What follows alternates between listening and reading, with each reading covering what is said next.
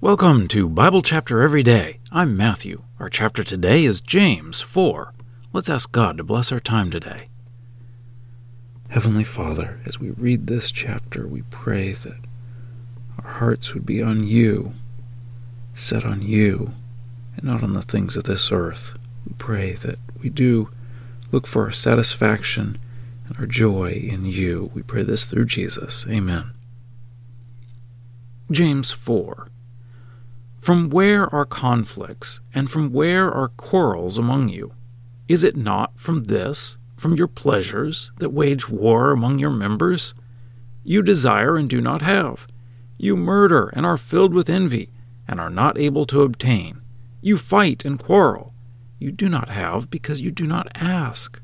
You ask and do not receive because you ask with wrong motives, in order that you may spend it on your pleasures. Adulterous people! Do you not know that friendship with the world is enmity with God? Therefore, whoever wants to be a friend of the world makes himself an enemy of God. Or do you think that in vain the Scripture says, The Spirit which He caused to dwell in us desires jealously? But He gives greater grace. Therefore it says, God opposes the proud, but gives grace to the humble. Therefore subject yourselves to God. But resist the devil, and he will flee from you. Draw near to God, and he will draw near to you. Cleanse your hands, you sinners, and purify your hearts, you double minded. Lament, and mourn, and weep. Let your laughter be turned to mourning, and your joy to gloominess. Humble yourselves before the Lord, and he will exalt you. Do not speak evil of one another, brothers. The one who speaks evil of a brother, or judges his brother, speaks evil of the law and judges the law. But if you judge the law, you are not a doer of the law, but a judge of the law. There is one lawgiver and judge who is able to save and to destroy. But who are you to judge your neighbor?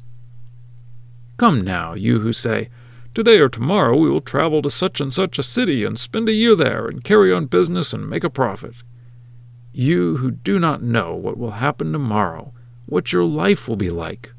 For you are a smoky vapor that appears for a short time and then disappears. Instead, you should say, If the Lord wills, we will live and do this or that. But now you boast in your arrogance. All such boasting is evil. Therefore, to the one who knows to do good and does not do it, to him it is sin. Well, that's the reading. Let's dig in.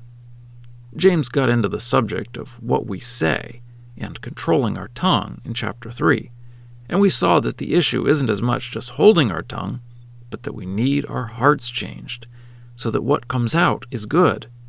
James is still on the subject of the tongue in this chapter. He starts by asking what causes conflicts and quarrels. His answer is that it is our desires for pleasure. We're thinking about ourselves and what we want. So instead of looking to God, we look to each other and are unhappy with them because they aren't giving us what we want, or they have something that we wish we had. He uses the word murder, but I don't think he is talking literally. In the Sermon on the Mount, Jesus said that if we are angry with our brother, we are in danger, because murder starts in the heart. The sin of murder starts long before the action happens. Murder is the opposite of loving our brother. He says we don't have because we don't ask. He means asking God. If we don't have something that we want, we should ask God. God is the only one who can give it to us. But then he says, when we do ask, we don't receive because we are asking for our pleasures. Wow, that is hard teaching.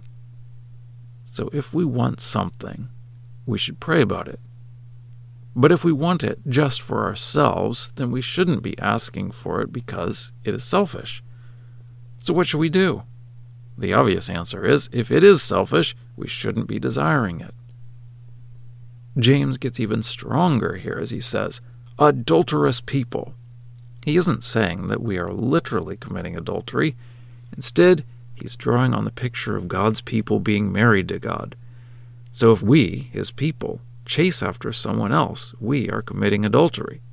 He says that if we are friends with the world, we are enemies of God.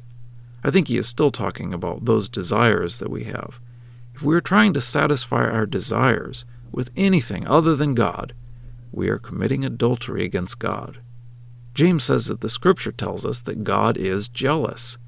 The exact phrase that James uses isn't found in the Old Testament, so probably James is just summarizing what the Bible says with this phrase The Spirit which He caused to dwell in us desires jealously. I think the point is that God isn't going to look kindly on us when we are trying to satisfy ourselves with things of this world instead of being satisfied with God. James quotes from Proverbs as the right way that we should be humble. He says we should humble ourselves before God and resist the devil. We need to get rid of our sin and stop being double minded. We need to focus single mindedly on God. We need to humble ourselves before God. And then James says, he will exalt you. Then, still on the subject of the tongue, James says, Do not speak evil of one another, brothers. He says that is judging. And it isn't our job to judge. And this is the way those conflicts go, isn't it? We're unhappy with what someone else has that we want, so we tear them down with our words. Then James switches to the subject of future plans. We say we will do this and that and how it will turn out. James says we don't know what tomorrow will be like, if we will even live to see it. The problem with these plans is they are human plans that leave God out of the picture.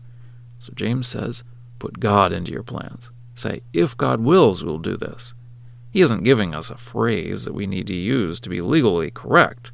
Like mutual funds always have to put something about past performance doesn't guarantee future results. He's saying what our mindset should be God first. God is in control and God's plans are better, rather than my plans first and boasting about what I will do. He ends by saying, verse 17, Therefore, to the one who knows to do good and does not do it, to him it is sin. So if we know something God wants us to do, we need to just do it now. And now for a deeper dive. James is so practical here. I don't think I need to say anything to help us apply it to our lives. But let's talk about what James said about God being jealous. Does the Old Testament talk about God being jealous when we chase after other things rather than God? Yes, it sure does.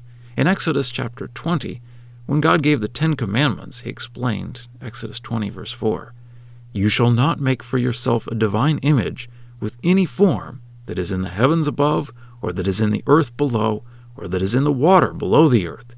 You will not bow down to them, and you will not serve them, because I am Yahweh, your God, a jealous God, punishing the guilt of the parents on the children, on the third and on the fourth generations of those hating me, and showing loyal love to thousands of generations of those loving me and of those keeping my commandments. So God calls himself a jealous God. And in the New Testament, Paul tells us that we are a temple of the Holy Spirit. 1 Corinthians 6:19.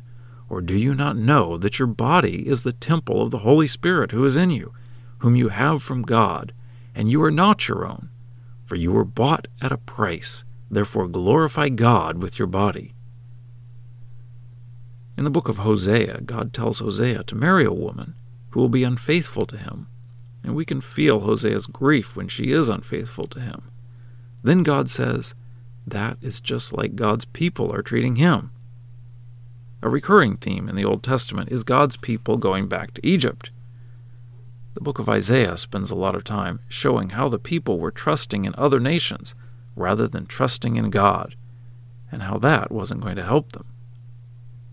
I think the thing James wants us to understand here is that God can give us anything and God can give us everything.